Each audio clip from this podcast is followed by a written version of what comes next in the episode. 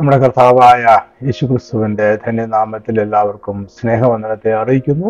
കർത്താവ് നമ്മുടെ അനുഗ്രഹത്തോടെ ക്ഷേമമായി നടത്തുന്ന ഓർത്ത് ഞങ്ങൾ ദൈവത്തെ സ്തുതിക്കുകയും ദൈവത്തെ വാഴ്ത്തുകയും ചെയ്യുന്നു. ഇന്നത്തെ ഈ വീഡിയോയിൽ നമ്മൾ രക്ഷയെക്കുറിച്ചാണ് ചിന്തിക്കുന്നത്. എങ്ങനെയാണ് രക്ഷ നമ്മളിലേക്ക് ഇറങ്ങി വന്നത് എന്നതിനെ കുറിച്ചാണ് ഞാൻ ചിന്തിക്കുന്നത്. നമ്മൾ എങ്ങനെ രക്ഷിക്കപ്പെട്ടു എന്ന് ചോദിച്ചാൽ നമുക്ക് എല്ലാവർക്കും ഒരു കഥ പറയുവാനുണ്ട്.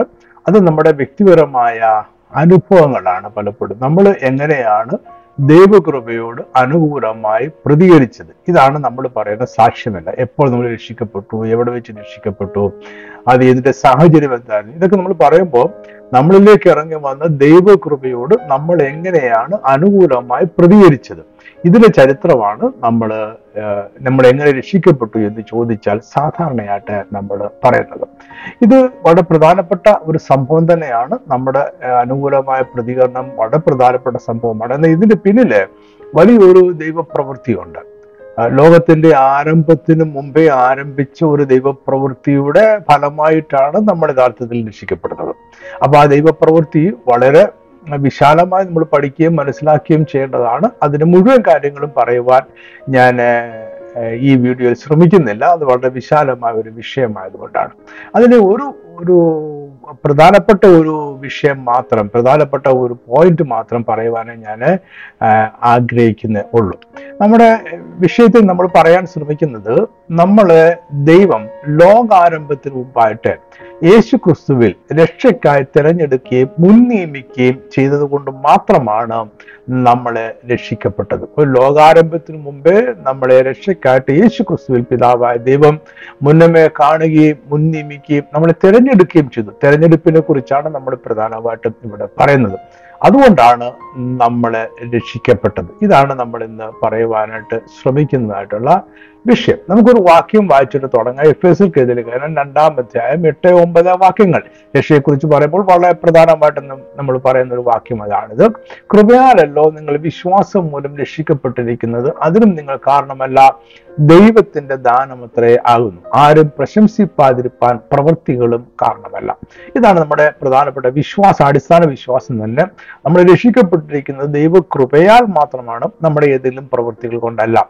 വിശ്വാസം മൂലമാണ് രക്ഷിക്കപ്പെട്ടത്. പക്ഷെ ആ വിശ്വാസവും പോലും ദൈവകൃപയും നമുക്ക് ദൈവത്തിന്റെ ദാനമായിട്ട് ലഭിച്ചതാണ്. അതിൽ നമുക്ക് പ്രശംസിക്കുവാൻ യാതൊന്നും തന്നെ ഇല്ല. ഇതിനെക്കുറിച്ച് നമ്മൾ വീണ്ടും ചിന്തിക്കുന്നുണ്ട്. നമുക്ക് വീണ്ടും ഈ വിഷയത്തിലേക്ക് തിരിച്ചു വരുവാനായിട്ട് ഉണ്ട്. ദൈവകൃപയാലാണ് നമ്മൾ തിരഞ്ഞെടുക്കപ്പെട്ടത്. നമ്മുടെ തിരഞ്ഞെടുപ്പ് നടന്നു പറഞ്ഞ ഈ ദൈവകൃപ അനേകരെ ഒഴിഞ്ഞ് കടന്നു വന്ന് നമ്മളിലേക്ക് വരികയാണ് ചെയ്തത്. അതാണ് നമ്മൾ ഇന്ന് ചിന്തിക്കുന്ന വിഷയം. വേറെ പറഞ്ഞാൽ പെസഹ പഴയ നിമിഷത്തിലെ പെസഹയും നമ്മുടെ രക്ഷയും തമ്മിലുള്ള ബന്ധത്തെക്കുറിച്ചാണ് നമ്മൾ ഇന്ന് ചിന്തിക്കുന്നത്. ആ പെസഹ എന്നുള്ള വാക്ക് നമുക്ക് വളരെ സുപരിചിതമാണ്. ഈ ഇസ്രായേൽ ജനം ഇസ്രൈമിലെ അടിമത്തിൽ നിന്നും മോചനം പ്രാപിച്ചതായിട്ടുള്ള രാത്രികാലം അവരൊരു കുഞ്ഞാടിനെ കൊന്നു. അതിന്റെ രക്തം അവർ വീടിന്റെ വാതിൽ പടി വാതിലിന്റെ കട്ടളപ്പടിമേലും കുറുമ്പടിമേലും തളിച്ചു. സംഹാരം അന്ന് രാത്രി ഈ മിശ്രമിലെ എല്ലാ കടിഞ്ഞൂരുകളെയും ദൈവത്തിന്റെ സംഹാരകൻ കൊല്ലുന്നതായിട്ടുള്ള ഒരു ദിവസമായിരുന്നു. പെസഹ എന്ന് പറയുന്ന വാക്ക് നമ്മൾ പെസഹ അപ്പത്തിന് വേണ്ടിയും പെസഹ എന്ന് ഉപയോഗിക്കാറുണ്ട്. പെസഹ ഉത്സവത്തിന് വേണ്ടിയും നമ്മൾ പെസഹ എന്ന് ഉപയോഗിക്കാറുണ്ട്. പഴയ നിമിഷത്തിൽ പെസഹ ഉത്സവത്തെ കുറിച്ച് പറയുവാനായിട്ടും പെസഹ എന്നുള്ള വാക്ക് മാത്രമായിട്ട് ഉപയോഗിച്ചിട്ടുണ്ട്. പെസഹ അപ്പത്തെ കുറിച്ച് പറയാനും നമ്മൾ പെസഹ ഉപയോഗിക്കും. പെസഹ കുഞ്ഞാടിനെ കുറിച്ച് പറയുവാനും പെസഹ എന്നുള്ള വാക്ക് നമ്മൾ ഉപയോഗിക്കാറുണ്ട്. എന്നാൽ പെസഹ എന്ന് പറയുന്ന വാക്കിന്റെ കൃത്യമായിട്ടുള്ള അർത്ഥം എക്സാക്ട്ലി ആ വാക്കിന്റെ അർത്ഥം എന്ന് പറയുന്നത് ഒഴിഞ്ഞ് കടന്നു പോകുക എന്നതാണ്. അതിന് ഈ ഇത് പെസഹ എന്നുള്ള വാക്ക് എബ്രായ ഭാഷയിലെ പെസാഖ് എന്നാണ്. പെസാഖ് എന്ന് പറയുന്ന വാക്കാണ്. ഈ വാക്കിന്റെ അർത്ഥം പാസ് ഓവർ. ഇംഗ്ലീഷിൽ നമ്മൾ പാസ് ഓവർ എന്ന് പറയുന്നത് കറക്റ്റ് ട്രാൻസ്ലേഷൻ ആണ്. നമ്മളെ പാസ് ചെയ്ത് കടന്നു പോവുക ഒഴിഞ്ഞ് കടന്നു പോവുക എന്നുള്ളതാണ്.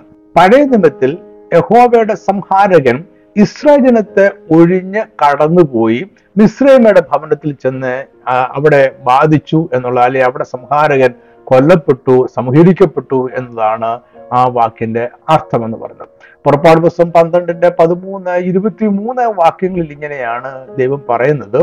നിങ്ങൾ പാർക്കുന്ന വീടുകളിൽ മേൽ രക്തം അടയാളമായിരിക്കും. ഞാൻ രക്തം കാണുമ്പോൾ നിങ്ങളെ ഒഴിഞ്ഞ് കടന്നു പോകും ഒഴിഞ്ഞ് കടന്നു പോകുന്നുള്ള വാക്ക് വേദപുസ്തകം നമ്മൾ എടുത്തതാണ്. ഇതാണ് എന്ന് പറയുന്ന എബ്രായ പദത്തിന്റെ കൃത്യമായിട്ടുള്ള അർത്ഥം. ഇരുപത്തി മൂന്നാമത്തെ വാക്യത്തിൽ നമുക്കിത് കാണാനായിട്ട് കഴിയും. രക്തം കാണുമ്പോൾ യഹോവ വാതിൽ ഒഴിഞ്ഞ് കടന്നു പോകും നിങ്ങളുടെ വീടുകളിൽ നിങ്ങളെ ദണ്ഡിപ്പിക്കേണ്ട സംഹാരൻ വരുവാൻ സമ്മതിക്കുകയില്ല. അപ്പൊ സംഹാരൻ ഇങ്ങനെ എല്ലാ വീടുകളുടെ മുമ്പിലൂടെ പോവുകയാണ്. സംഹാരൻ എല്ലാ വീടിന്റെയും അടുത്തുകൂടെ പോവുകയാണ്. പക്ഷെ ഇസ്രജനത്തിന്റെ വീടിന്റെ അടുത്ത് വരുമ്പോൾ അവിടെ ഇങ്ങനെ ചോരത്തളി ആചരിച്ചിരിക്കുന്നത് കാണുമ്പോൾ വീടിന്റെ കട്ടിളപ്പടിമേൽ ചോര തളി ഉള്ളത് കാണുമ്പോൾ ആ വീടിനെ ഒഴിഞ്ഞ് കടന്ന് മിശ്രീമിയുടെ അടുത്തേക്ക് പോകും. ഇതാണ് പെസഹ എന്ന് പറയുന്നത്. അപ്പൊ ഇസ്രായേൽ ജനത്തിന്റെ ചരിത്രം ഞാൻ വിശദമായി പറയേണ്ട കാര്യമില്ല. നമുക്ക് എല്ലാവർക്കും അറിയാവുന്നതാണ്. ഏകദേശം നാനൂറ്റി മുപ്പത് വർഷങ്ങൾ ഇവർ മിശ്രൈം ദേശത്തെ പ്രവാസത്തിൽ താമസിക്കുകയായിരുന്നു. ദൈവം അവർക്കായി കൊടുക്കാമെന്ന് പറഞ്ഞ സ്ഥലം അബ്രഹാമിനോടും ഇസഹാക്കിനോടും യാക്ത യാക്കോബിനോടും ഒക്കെ വാഗ്ദത്തം ചെയ്ത സ്ഥലം ഖനാൻ ദേശമാണ്. അത് ചെങ്കടലിനും മരുഭൂമിക്കും അക്കരെയുള്ള യോർദാ നദിയുടെ തീരപ്രദേശങ്ങളാണ് കൊടുക്കാമെന്ന് പറഞ്ഞത്. അവിടെയാണ് ഈ ഇസഹാക്ക് ജനിച്ചത്. അവിടെയാണ് യാക്കോബും യാക്കോബിന്റെ പന്ത്രണ്ട് പുത്രന്മാരും ഒരു പുത്രിയും ജനിക്കുന്നത് ഈ കനാം ദേശത്ത് വെച്ച് തന്നെയാണ്. എന്നാൽ പ്രത്യേകമായ സാഹചര്യത്തിൽ ദേശത്ത് ക്ഷാമം ഉണ്ടായപ്പോൾ യാക്കോബിനും സന്തതികൾക്കും മിശ്രമിലേക്ക് പോകേണ്ടതായിട്ട് വന്നു. ആ ചരിത്രം നമുക്കറിയാം. അവിടെ അവർക്ക് നാനൂറ്റി മുപ്പത് വർഷം അവർക്ക് അവിടെ താമസിക്കേണ്ടതായിട്ട് വന്നു. അവരുടെ ജീവിതത്തിന്റെ എല്ലാ കാലവും അവർ അടിമത്തത്തിലോ പ്രയാസത്തിലോ ആയിരുന്നില്ല. ജോസഫ് ജീവനോടെ ഉണ്ടായിരുന്ന കാലത്തെല്ലാം അവർ സമൃദ്ധിയോടുകൂടി തന്നെ അവിടെ ജീവിച്ചു. എന്നാൽ ജോസഫ് മരിച്ചു. അന്ന് മിസ്രൈമിലേക്ക് കുടിയേറി താമസിച്ച യാക്കോബും യാക്കോബിന്റെ സന്തതികളും അവരെല്ലാവരും തന്നെ മരിച്ചു. അങ്ങനെ കുറെ കാലഘട്ടം കഴിഞ്ഞപ്പോഴേക്കും ഈ ജനം വളരെയധികം വർദ്ധിച്ചു ഇസ്രായേൽ ജനം വളരെയധികം വർദ്ധിച്ചു വർദ്ധിച്ചു വന്നപ്പോൾ അവിടെ പിന്നീട് വന്ന രാജാക്കന്മാർക്ക് ഒരു ഭയം ഉണ്ടായി കാരണം ഈ ജനം ഗോഷൻ ദേശം എന്ന് പറയുന്ന സ്ഥലത്ത് പ്രത്യേകമായ ഒരു ദേശത്താണ് ഇവർ താമസിച്ചിരുന്നത്. അപ്പൊ ആ ഗോഷൻ ദേശം പ്രത്യേകമായിട്ട് ഇവർ താമസിക്കാണ്. ഇവർ ആട്ടിടയന്മാരാണ്. അതുകൊണ്ട് മിശ്രൈമിൽ ഇവരുമായിട്ട് അത്രയധികം മിങ്കിൾ ചെയ്യുവാനുള്ള സാധ്യത വളരെ കുറവാണ്. കാരണം മിശ്രൈമർക്ക് ആട്ടിടയന്മാരുടെ ഒരു അകൽച്ച ഉണ്ടായിരുന്നു. അപ്പൊ അവർക്കും ആടുകളൊക്കെ ഉണ്ടായിരുന്നായിട്ട് വ്യവസ്ഥ തെളിവുകൊണ്ടാണ്. പറവനും പറ പറവൻ തന്നെ പറയുന്നുണ്ട് എന്റെ ആടുകളെ കൂടെ മേയ്ക്കുവാൻ നിന്റെ പിതാവിനോടും നിന്റെ മക്കളോടും നിന്റെ സഹോദരന്മാരോടും പറയണമെന്ന് യോസഫിനോട് പറവൻ തന്നെ ആവശ്യപ്പെടുന്നുണ്ട്. എങ്കിലും ഇവരുമായിട്ടൊരു അകൽച്ച ഉണ്ടായിരുന്നുകൊണ്ട് ഈ ഗോഷ്യൻ ദേശത്ത് ആ, മിശ്രൈമിൽ താമസിച്ചിരിക്കാൻ സാധ്യതയില്ല. മറ്റു ചില തെളിവുകളും നമുക്ക് എടുക്കാൻ പറ്റും. എല്ലാം ഇപ്പൊ എടുക്കേണ്ട ആവശ്യമുള്ള വിഷയം അതല്ലല്ലോ.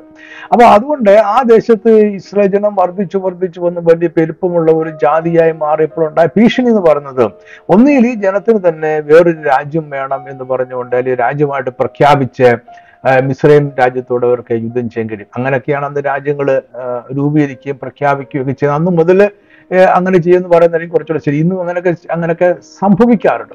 മാത്രമല്ല ശത്രുക്കൾ ഒരുപക്ഷെ മിസ്രൈം ദേശത്തെ ആക്രമിക്കുകയാണെങ്കിൽ ഇസ്രായേൽ ജനം ശത്രുക്കളോട് കൂടെ ചേർന്നിട്ട് മിസ്ലിം ദേശത്തെ ആക്രമിക്കുവാനുള്ള സാധ്യതയുണ്ട്. അതുകൊണ്ട് അങ്ങനെ സംഭവിക്കാതിരിക്കാൻ വേണ്ടി ഇസ്രായേലിനെ അടിമകളാക്കി മാറ്റി അവർക്ക് കഠിനമായ വേല കൊടുത്തു. അപ്പൊ ഇവർക്ക് ചിന്തിക്കുവാനോ അല്ലെങ്കിൽ പ്രാർത്ഥിക്കുവാനോ അല്ലെങ്കിൽ സംഘടിക്കുവാനോ ഒക്കെയുള്ള അവസരങ്ങൾ അവർക്ക് ഉണ്ടാകത്തില്ല അതുകൊണ്ട് കഠിനമായ വേല കൊടുത്ത് ജോലി ചെയ്യിച്ചുകൊണ്ട് ഒരു അടിമകളാക്കി അവരെ മാറ്റിക്കൊണ്ട് ഇരുന്നു. ഒരു അടിമത്ത മനോഭാവം ക്രമേണ അവരിൽ ഉണ്ടാകും ഒരു അടിമ എന്നുള്ള യജമാനൻ എന്നുള്ള ഒരു ചിന്തയിലേക്ക് ക്രമേണ ഈ ജനം മാറും. എന്ന് മാത്രമല്ല യജമാനന്മാരെ കുറിച്ചൊരു ഒരു ഭയവും ഭീതിയും ഗ്രാജുവലായിട്ട് ഈ അടിമകളിൽ ഉടലെടുക്കും. ഇതൊക്കെ ഒരു മനഃശാസ്ത്രപരമായ കാര്യമാണ്. അതുകൊണ്ട് പിന്നീട് വന്ന രാജാക്കന്മാര് അങ്ങനെ ചെയ്തു. ഈ ഊഴവേല വളരെ കഠിനമായപ്പോൾ അവരെ യഹോവയോടെ നിലവിളിച്ചു. ഇനി നമുക്ക് അവിടെ തൊട്ടുള്ള കാര്യങ്ങളെ കുറിച്ച് വിവരമായി ചിന്തിക്കാം. പുറപ്പാട് ദിവസം രണ്ടിന്റെ ഇരുപത്തി മൂന്ന് ഇരുപത്തി അഞ്ച് വാക്യങ്ങളിൽ. ഈ ഏറെ നാൾ കഴിഞ്ഞിട്ട് മിസ്രൈൻ രാജാവ് മരിച്ചു. ഇസ്രായേൽ മക്കൾ അടിമവേല നിമിത്തം നെടുവീർപ്പിട്ട് നിലവിളിച്ചു. അടിമവേല ഹേതുവായുള്ള നിലവിളി ദൈവസന്നിധിയിൽ എത്തി. ദൈവം അവരുടെ നിലവിളി കേട്ടു. ദൈവം അബ്രഹാമിനോടും ഇസ്ഹാക്കിനോടും യാക്കോബിനോടും തനിക്കുള്ള നിയമം ഓർത്തു. ഇസ്രയേൽ ദൈവം ഇസ്രയേൽ മക്കളെ കടാക്ഷിച്ചു ദൈവം അറിഞ്ഞു. ഇതാണ് എഴുതിയിരിക്കുന്ന വാക്യം. അല്ല ഇരുപത്തിനാലാമത്തെ വാക്യം ദൈവം അബ്രഹാമിനോടും ഇസ്ഹാക്കിനോടും യാക്കോബിനോടും തനിക്കുള്ള നിയമത്തെ ഓർത്തു.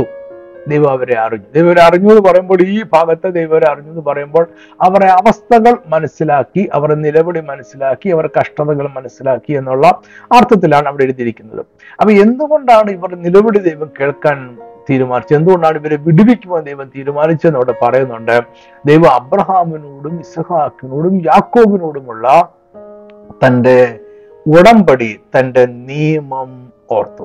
അപ്പൊ അബ്രഹാമിനോടുള്ള നിയമം എന്തായിരുന്നു നമ്മൾ മനസ്സിലാക്കിയിരിക്കുന്നു ഉൽപ്പത്തി പുസ്തകം പതിനഞ്ചാം അധ്യായത്തിൽ അബ്രഹാമിനോട് ദൈവം പറയുന്നുണ്ട് നിന്റെ സന്തതി സ്വന്തമല്ലാത്ത ദേശത്ത് നാനൂറ് സംവത്സരം പ്രവാസികളായിരുന്ന ആ ദേശക്കാരെ സേവിക്കും.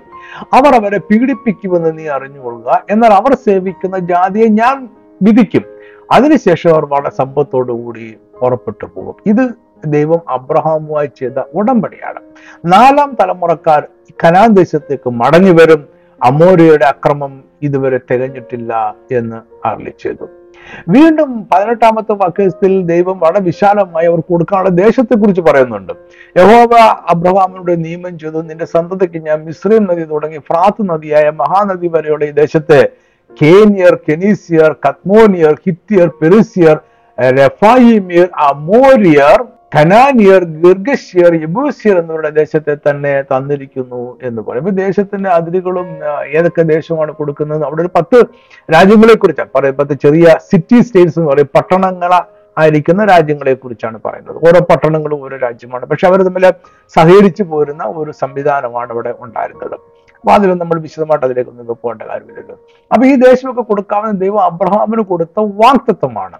ഈ വാക്തത്വം കൊണ്ടാണ് ദൈവം അവരെ വിടുവിക്കുവാനായിട്ട് തീരുമാനിച്ചത്. നമ്മൾ ഇതിനെക്കുറിച്ച് കുറച്ചുകൂടി വിശദമായിട്ട് പിന്നീട് ചിന്തിക്കുന്നുണ്ട്. അതുകൊണ്ട് ദൈവം അവരോട് പറഞ്ഞു നിങ്ങളെ ഞാൻ വിടുവിക്കുവാനായിട്ട് തീരുമാനിച്ചിരിക്കുകയാണ് നിങ്ങളെ സ്വതന്ത്രമായി തീരുമാനിച്ചിരിക്കുകയാണ്. അതുകൊണ്ട് നിങ്ങൾ ചെയ്യേണ്ടുന്ന ഒരു കാര്യമുണ്ട്. നിങ്ങൾ എങ്ങനെ വിടുവിക്കും എന്ന് ദൈവം പറഞ്ഞു. ആ പുറപ്പാട് പുസ്തകം പതിനൊന്നാം അധ്യായത്തിന്റെ ഒന്ന് നാല് അഞ്ച് വാക്യങ്ങൾ ദൈവത്തിന്റെ പദ്ധതി ദൈവം പറയുകയാണ്. മോശ ജനത്തോട് പറയുകയാണ് യഹോവ ഇപ്രകാരം അരളി ചെയ്യുന്നു അർദ്ധരാത്രിയിൽ ഞാൻ മിശ്രൈമിന്റെ നടുവിൽ കൂടെ പോകും.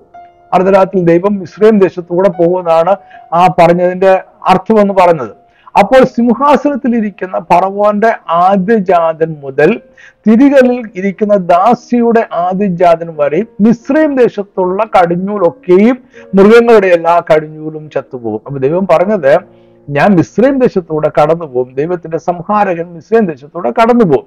അങ്ങനെ കടന്നു പോകും മിശ്രൈം ദേശത്തുള്ള കടിഞ്ഞൂലൊക്കെയും മൃഗങ്ങളുടെ എല്ലാ കടിഞ്ഞൂലും. മാത്രമല്ല ഫറവോന്റെ കടിഞ്ഞൂലും ഫറവോന്റെ സിംഹാസനത്തിൽ രാജകൊട്ടാരത്തിലുള്ള കടിഞ്ഞൂലും അവിടുത്തെ ദാസിയുടെ കടിഞ്ഞൂലും എല്ലാവരും അന്ന് സംഹരിക്കപ്പെടും. ഇതിൽ ഇസ്രയേൽ എന്നോ മിശ്രൈം എന്നോ ഒരു വ്യത്യാസവും ഇല്ല. പിന്നെ എങ്ങനെയാണ് ഇവർ രക്ഷിക്കപ്പെട്ടത് എങ്ങനെയാണ് ഇവർ വിടുവിക്കപ്പെട്ടത് എന്നതാണ് നമ്മൾ ഇന്ന് ചിന്തിക്കുന്ന പ്രധാനപ്പെട്ട വിഷയം.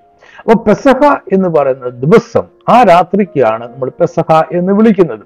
പെസഹയിലെ ദിവസം എന്ന് പറയുന്നത് വിടുതലിന്റെ ദിവസമാണ്.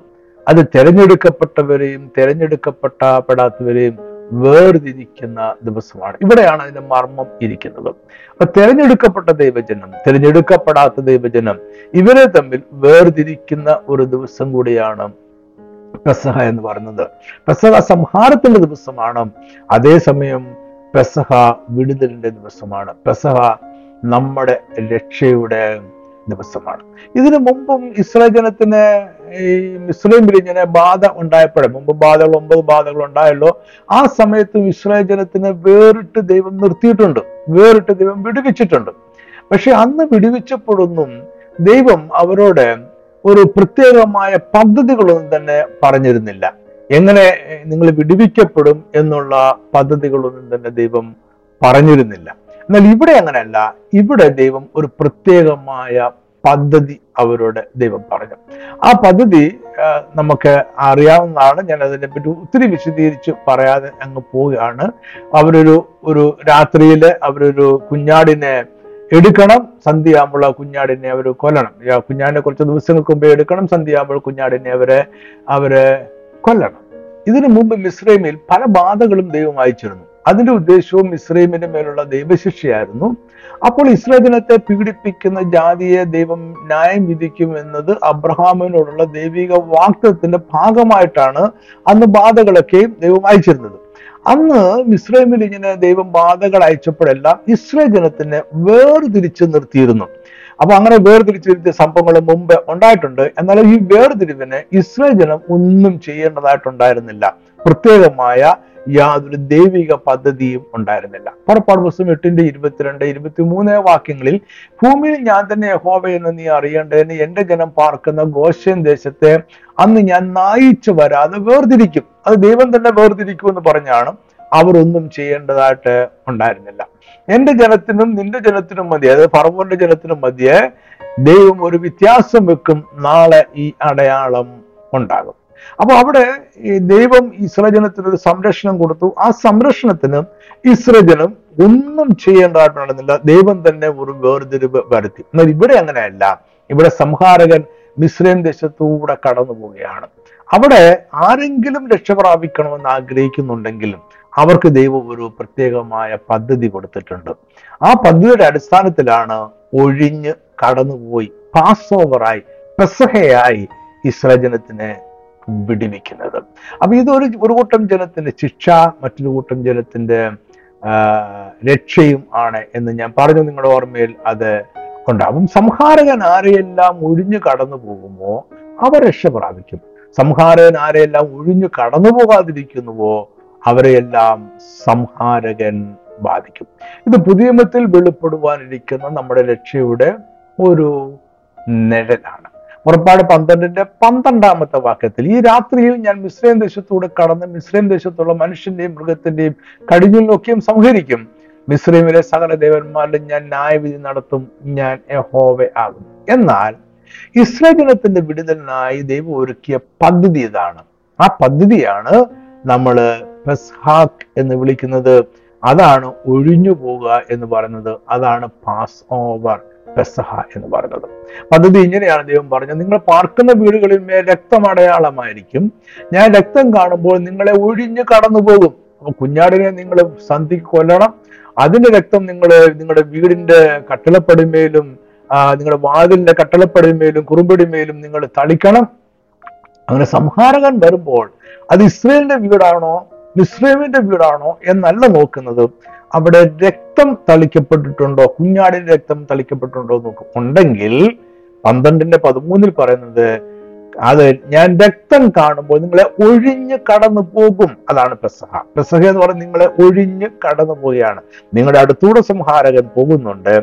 നിങ്ങളെ സംഹരിക്കുവാൻ വേണ്ടിയാണ് സംഹാരകൻ വരുന്നത്. മിശ്രം ദേശത്തുള്ള സകലരെ സംഹരിക്കാൻ സകലരെയും ആദിജാതന്മാരെ സംഹരിക്കാനാണ് മിശ്രി സംഹാരകൻ വരുന്നത്. എന്നാൽ രക്തം തളിച്ചിരിക്കുന്ന ഭവനങ്ങളെ കാണുമ്പോൾ ഒഴിഞ്ഞ് കടന്ന് പോകും. ഈ വാക്കിന് വളരെയധികം പ്രധാന പ്രാധാന്യമുണ്ട്. അതിനെയാണ് നമ്മൾ പെസഹ എന്ന് വിളിക്കുന്നത്. അപ്പം സംഹാരകൻ ചിലരെ ഒഴിഞ്ഞ് കടന്ന് പോയി. അങ്ങനെയാണ് അവർ രക്ഷ പ്രാപിച്ചത് അവർ വിടുതൽ പ്രാപിച്ചത്. അപ്പൊ ഈ എന്തുകൊണ്ടാണ് ഇവർ ഒഴിഞ്ഞു കടന്നു പോയത്? ഇപ്പൊ നമ്മൾ ഉടൻ തന്നെ പറയാം ഇവർ ഒഴിഞ്ഞു കടന്നു പോകാനുള്ള കാരണം എന്ന് പറയുന്നത് അവർ കുഞ്ഞാടിനെ കൊന്നു അതിന്റെ രക്തം കട്ടളപ്പടിമേൽ തളിച്ചു എന്ന് നമ്മൾ പറയും. അതുകൊണ്ടല്ല അവർ ഒഴിഞ്ഞ് കടന്നു പോയത്. അതാണ് അവസാനത്തെ സംഭവം എന്ന് പറയുന്നത്. നമ്മൾ പറഞ്ഞാൽ നമ്മൾ രക്ഷിക്കപ്പെട്ടത് എങ്ങനെയാണ് എന്ന് ചോദിക്കുമ്പോൾ നമ്മൾ പറയുന്നത് നമ്മൾ രക്ഷിക്കപ്പെടുവാനുണ്ടായ സാഹചര്യം. ആ നമ്മൾ രക്ഷ യേശു ക്രിസ്തുവിനെ സന്തോഷതാവായി സ്വീകരിക്കാനുണ്ടായ സാഹചര്യം. അത് നമ്മളൊരു പ്രസംഗം കേട്ടപ്പോഴായിരിക്കാം ഒരു ലഘുലേഖ വായിച്ചപ്പോഴായിരിക്കാം പുസ്തകം വായിച്ചപ്പോഴായിരിക്കാം ഒരു കൂട്ടായ്മ ചെയ്തപ്പോഴായിരിക്കാം അങ്ങനെ പലവിധ സാഹചര്യങ്ങളുണ്ട്. അപ്പോൾ നമ്മൾ നമ്മുടെ ഹൃദയത്തെ ഏൽപ്പിച്ചു കൊടുത്തു. അത് അതിനൊരു കാരണമുണ്ടാകാം. നമ്മുടെ ജീവിതത്തിലെ പ്രതിസന്ധിയാകാം പ്രയാസങ്ങളാകാം. അതൊന്നും അല്ലാതെ ദൈവത്തിന്റെതായിട്ടുള്ള ഒരു ആത്മാവിന്റെ പ്രേരണയാലാകാം. ഇതൊക്കെ ഉണ്ടായിട്ടുണ്ട്.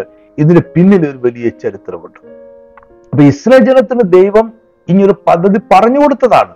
അല്ലാതെ പറഞ്ഞു കൊടുക്കാൻ വിസർജനം ജനം ചെയ്തതല്ല. ഇങ്ങനൊരു പദ്ധതിയുണ്ട് അത് നിങ്ങൾ ചെയ്യണം. അപ്പൊ നിങ്ങളെ ഒഴിഞ്ഞ് കടന്നു പോകും. ഇങ്ങനെ ഒഴിഞ്ഞ് കടന്നു പോകാതെ നിങ്ങൾ ഒരിക്കലും തന്നെ രക്ഷ പ്രാപിക്കില്ല. എന്തുകൊണ്ടാണ് ദൈവം ഇവരെ ഇവർക്ക് ഇങ്ങനൊരു പദ്ധതി കൊടുത്ത് ഇവരെ വിടുവിക്കുവാനായിട്ട് തീരുമാനിച്ചത്? ഇതാണ് പ്രധാനപ്പെട്ട മർമ്മം ഇതിന്റെ പിന്നിലുള്ള കഥയാണിത്. ഇത് നമ്മൾ പറയുന്ന ഈ ചോരത്തളിയുടെ പെസഹായിലെ കുഞ്ഞാടിനെ കൊല്ലുകയും ചോരത്തളി ആചരിക്കുകയും ചെയ്തതിന്റെ പിന്നിൽ ഒരു കഥയുണ്ട്. ആ കഥ എന്താണ്? ആ സംഭവം എന്താണ്? അതാണ് ശരിക്കും രക്ഷയുടെ ചരിത്രം എന്ന് പറയുന്നത്. എന്തുകൊണ്ടാണ് സംഹാരകൻ നമ്മളെ വിട്ട് കടന്നു പോകുന്നത്? അപ്പോൾ അപ്പോൾ ഓർക്കുക അതിലേക്ക് കടക്കാൻ പോവാണ്. അപ്പോൾ നിങ്ങൾ ഓർക്കുക രക്ഷ എന്ന് പറയുന്നത് സംഹാരകൻ എന്നുള്ള വേർതിരിവല്ല. അപ്പോൾ അതുവരെയുള്ള ഒമ്പത് ബാധകളിൽ ഇസ്രായേൽ ജനത്തിനെ നിന്ന് ദൈവം വേർതിരിച്ചു. ഇവിടെ അങ്ങനെയല്ല ഇവിടെ ഒരു വേർതിരിവല്ല ഉള്ളത് രക്ഷ സംഹാരകം എന്നുള്ള വേർതിരിവല്ല. രക്ഷ എന്ന് പറയുന്നത് സംഹാരകം നമ്മുടെ കടന്നു പോകുന്നതാണ്. അത് വേർതിരിവന്റെ പിന്നെയോ അത് നമ്മുടെ ആത്മാവിന്റെ അല്ലെങ്കിൽ നമ്മുടെ ജീവന്റെ അവർ നമ്മുടെ ജീവിതത്തിന്റെ രക്ഷയാണത്. അതൊരു വേർതിരിവ് മാത്രമാകുന്നില്ല. അവരെ നമ്മളെ തമ്മിൽ വേർതിരിക്കുക മാത്രമല്ല ചെയ്യുന്നത്. അടുമ്പത്തിൽ നിന്നുള്ള നമ്മുടെ ഒരു എന്നേക്കുമായിട്ടുള്ള വിടുതലാണ് രക്ഷ എന്ന് പറയുന്നത്. അപ്പൊ ഇസ്രായേൽ ജനത്തെ എന്തുകൊണ്ടാണ് ദൈവം ഇങ്ങനൊരു പദ്ധതി കൊടുത്തത്? നേരത്തെ തന്നെ നമ്മൾ കണ്ടു കഴിഞ്ഞു. ഇവർ നേരത്തെ ദൈവത്തോട് നിലവിളിച്ചപ്പോൾ ദൈവം പറഞ്ഞൊരു കാര്യമാണ് ഞാൻ അബ്രഹാമിന്റെ ഇസ്ഹാക്കിന്റെയും യാക്കോബിന്റെയും അവരോട് ചെയ്ത നിയമത്തെ ഞാൻ ഓർത്തു. അപ്പൊ അവരുടെ നിയമത്തെ ഓർത്തു എന്ന് പറയുമ്പോൾ അതിന്റെ പിന്നിൽ ഒരു ചരിത്രമുണ്ട്. നമുക്ക് ആവർത്തന പുസ്തകം ഏഴിന്റെ ആറാമത്തെ വാക്യം വായിക്കാം. നിന്റെ ദൈവമായ ഹോവയ്ക്ക് നീ ഒരു വിശുദ്ധ ജനമാകുന്നു. ഭൂതലത്തിലുള്ള സകല ജാതികളിലും വെച്ച് നിന്നെ തനിക്ക് സ്വന്തം ജനമായിരിക്കേണ്ടതിന് നിന്റെ ദൈവമായ ഹോവ തെരഞ്ഞെടുത്തിരിക്കുന്നു. ഇതാണ് ഒരു പ്രധാനപ്പെട്ട വാക്യം. തെരഞ്ഞെടുപ്പാണ് പ്രധാനപ്പെട്ട വാക്യം. നിങ്ങളെ തെരഞ്ഞെടുത്തിരിക്കുന്നത് കൊണ്ടാണ് നിങ്ങൾക്കൊരു രക്ഷാ പദ്ധതി ഉണ്ടാകുന്നത്. ദൈവം നിങ്ങൾക്ക് വേണ്ടി ഒരു രക്ഷാ പദ്ധതി ക്രമീകരിച്ചിരിക്കുന്നത് നിങ്ങൾ തെരഞ്ഞെടുക്കപ്പെട്ടവരായതുകൊണ്ടാണ്. ഇത് മിശ്രൈമേരോട് പറഞ്ഞതുകൊണ്ട് മിശ്രൈമേർ ചെയ്ത് തന്നെയായിരുന്നു അവരോട് ദൈവം ഇത് പറഞ്ഞില്ല. മാത്രമല്ല ഇസ്രായേലോട് പ്രത്യേകിച്ച് പറഞ്ഞൊരു കാര്യമുണ്ട്. പരിച്ഛേദന എടുക്കാത്തവരാരും എന്ന് പറഞ്ഞാൽ തെരഞ്ഞെടുപ്പ് ലഭിക്കാത്തവരാരും ഉടമ്പടിയുടെ ഭാഗമാകാത്തവരാരും തന്നെ ഈ കുഞ്ഞാടിന്റെ മാംസം ഭക്ഷിക്കരുത്. ഈ ചോരത്തള്ളി ആചരിക്കരുത്. അല്ലെങ്കിൽ പെസഹ കുഞ്ഞാടിനെ അറക്കുന്ന ആ ഉത്സവം വേറെ ആരും ആചരിക്കരുത്. യശയാ പ്രവാചന്റെ പുസ്തകത്തിലും ഈ തെരഞ്ഞെടുപ്പിനെ കുറിച്ച് പറയുന്നുണ്ട്. മറ്റു പല വാക്യങ്ങളുണ്ട്. എല്ലാ വാക്കിലും ഞാൻ വായിക്കുന്നില്ല. യശയാവ് നാൽപ്പത്തിനാലിന്റെ ഒന്ന് രണ്ട് വാക്യങ്ങൾ. ഇപ്പോഴോ എന്റെ ദാസന യാക്കോബെ ഞാൻ തെരഞ്ഞെടുത്ത ഇസ്രായേലെ കേൾക്കാം. രണ്ടാമത്തെ വാക്യത്തിൽ ഇങ്ങനെയാണ് പറഞ്ഞത്. ഞാൻ തെരഞ്ഞെടുത്ത ശൂരനെ നീ ഭയപ്പെടേണ്ട. അപ്പൊ ദൈവത്തിന്റെ തെരഞ്ഞെടുപ്പ് ഇവരുടെ മേൽ ഉണ്ടായിരുന്നു.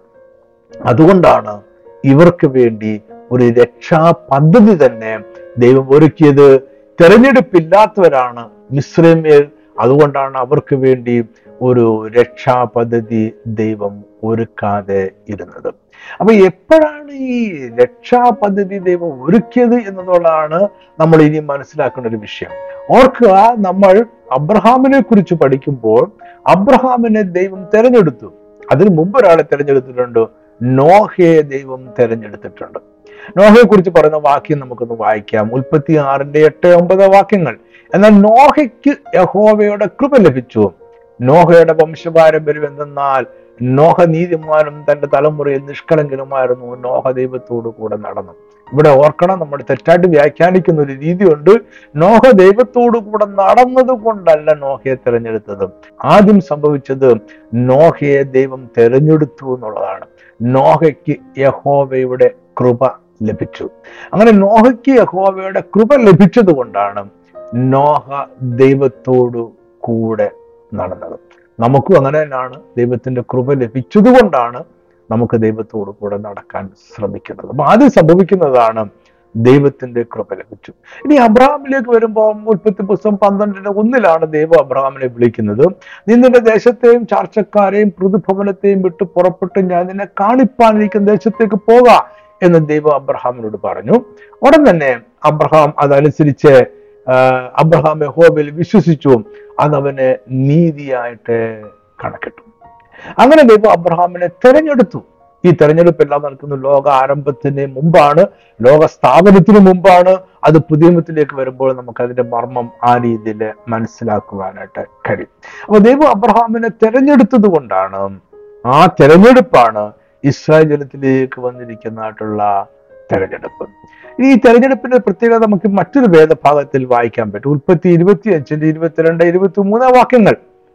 റബേക്കയുടെ ഉള്ളിൽ ശിശുക്കൾ തമ്മിൽ തിക്കിയപ്പോൾ റബേക്കയ്ക്ക് രണ്ട് മക്കൾ ഒരേ സമയത്ത് ജനിച്ചു. അപ്പൊ അവരെ ശിശുക്കൾ തമ്മിൽ റബേക്കയുടെ ഉദരത്തിൽ തിക്കിയപ്പോൾ അവളെ ഇങ്ങനെയാൽ ഞാൻ എന്തിനു ജീവിക്കുന്നു എന്ന് പറഞ്ഞ് യഹോവയോട് ചോദിപ്പാൻ പോയി.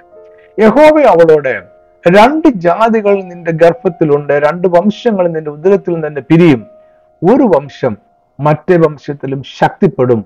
മൂത്തവൻ ഇളയവനെ സേവിക്കും. ഇവിടെ നോക്കിയ ദൈവത്തിന്റെ ഒരു തെരഞ്ഞെടുപ്പ് നമ്മൾ വീണ്ടും കാണുകയാണ്. അബ്രഹാമിനെ ദൈവം വിളിച്ചു നമ്മൾ നോഹയെ കണ്ടു. നോഹയെ ദൈവം വിളിച്ചു നോഹയെ ദൈവം തെരഞ്ഞെടുത്തു. നോഹയ്ക്ക് ദൈവത്തിന്റെ കൃപ ലഭിച്ചു. അബ്രഹാമിനെ ദൈവം വിളിച്ചു. അബ്രഹാമിന്റെ സന്തതിയായിരിക്കുന്ന ഇസ്ഹാക്കിലേക്ക് വന്നപ്പോൾ ഇസ്ഹാക്കിന് രണ്ട് മക്കൾ ജനിക്കാൻ പോവുകയാണ്. അവർ ജനിക്കുന്നതിന് മുമ്പേ ദൈവം അവരിൽ ഒരാളെ തെരഞ്ഞെടുത്തു. അതിനെക്കുറിച്ച് മലാഖി പ്രവാചകന്റെ പ്രവചനത്തിൽ ഒരു വാക്യമുണ്ട്. മലാഖി ഒന്നിന്റെ രണ്ട് മൂന്ന് വാക്യങ്ങൾ. ഏശാവ് യാക്കോബിന്റെ സഹോദരനല്ലയോ? എങ്കിലും ഞാൻ യാക്കോബിനെ സ്നേഹിക്കുന്നു എന്ന് യഹോവയുടെ അരുളപ്പാട്. എന്നാൽ ഏശാവിനെ ഞാൻ ദേഷിച്ചു അവന്റെ പർവതങ്ങളെ ശൂന്യമാക്കി അവന്റെ അവകാശത്തെ മരുഭൂമിയിലെ കുറുനരികൾക്ക് കൊടുത്തിരിക്കുന്നു. ഇനി പുതിയമത്തിൽ ഇത് കുറച്ചുകൂടെ വളരെ വ്യക്തമായിട്ട് പൗലൂസ് പറയുന്നുണ്ട്. റോമർ ലേഖനം ഒമ്പതിന്റെ പതിനൊന്ന് മുതൽ പതിമൂന്ന് വരെയുള്ള വാക്യങ്ങളിൽ കുട്ടികൾ ജനിക്കുകയോ കുട്ടികൾ എന്ന് ഉദ്ദേശിക്കുന്ന യേശാവിനെ കുറിച്ചും യാക്കോബിനെ കുറിച്ചുമാണ്. കുട്ടികൾ ജനിക്കുകയോ ഗുണമാകട്ടെ ദോഷമാകട്ടെ ഒന്നും പ്രവർത്തിക്കുകയോ ചെയ്യും മുമ്പേ തെരഞ്ഞെടുപ്പിൻ പ്രകാരമുള്ള ദൈവനിർണയം പ്രവൃത്തികൾ നിമിത്തമല്ല. വിളിച്ചവന്റെ ഇഷ്ടം നിമിത്തം തന്നെ വരേണ്ടതിന് മൂത്തവൻ ഇളയവനെ സേവിക്കുമെന്ന് അവളോട് അറിയിച്ചു റബേക്കയോട് അറിയിച്ചു നോക്കി കുട്ടികൾ ജനിക്കും മുമ്പേ ഗുണമാകട്ടെ ദോഷമാകട്ടെ ഒന്നും പ്രവർത്തിക്കുകയോ ചെയ്യും മുമ്പേ. അവർക്ക് ഇത് ദോഷമോ ചെയ്തിട്ട് അതിന്റെ അടിസ്ഥാനത്തിലല്ല. അതെല്ലാം പ്രവർത്തിക്കുന്നതിന് മുമ്പേ തെരഞ്ഞെടുപ്പിൻ പ്രകാരം ഇവിടെ എപ്പോഴാണ് തെരഞ്ഞെടുപ്പ് നടന്നത്? ലോകസ്ഥാപനത്തിന് മുമ്പ് നടന്ന തെരഞ്ഞെടുപ്പിൻ പ്രകാരം ദൈവനിർണയം തെരഞ്ഞെടുപ്പിൻ പ്രകാരമുള്ള ദൈവനിർണയം പ്രവൃത്തികൾ നിമിത്തമല്ല. വിളിച്ചവന്റെ ഇഷ്ടം നിമിത്തം തന്നെ വരേണ്ടതിന് മൂത്തവൻ ഇളയവനെ സ്നേഹിക്കും എന്ന് അറിയിച്ചതു. ഞാൻ യാക്കോബിനെ സ്നേഹിച്ചു.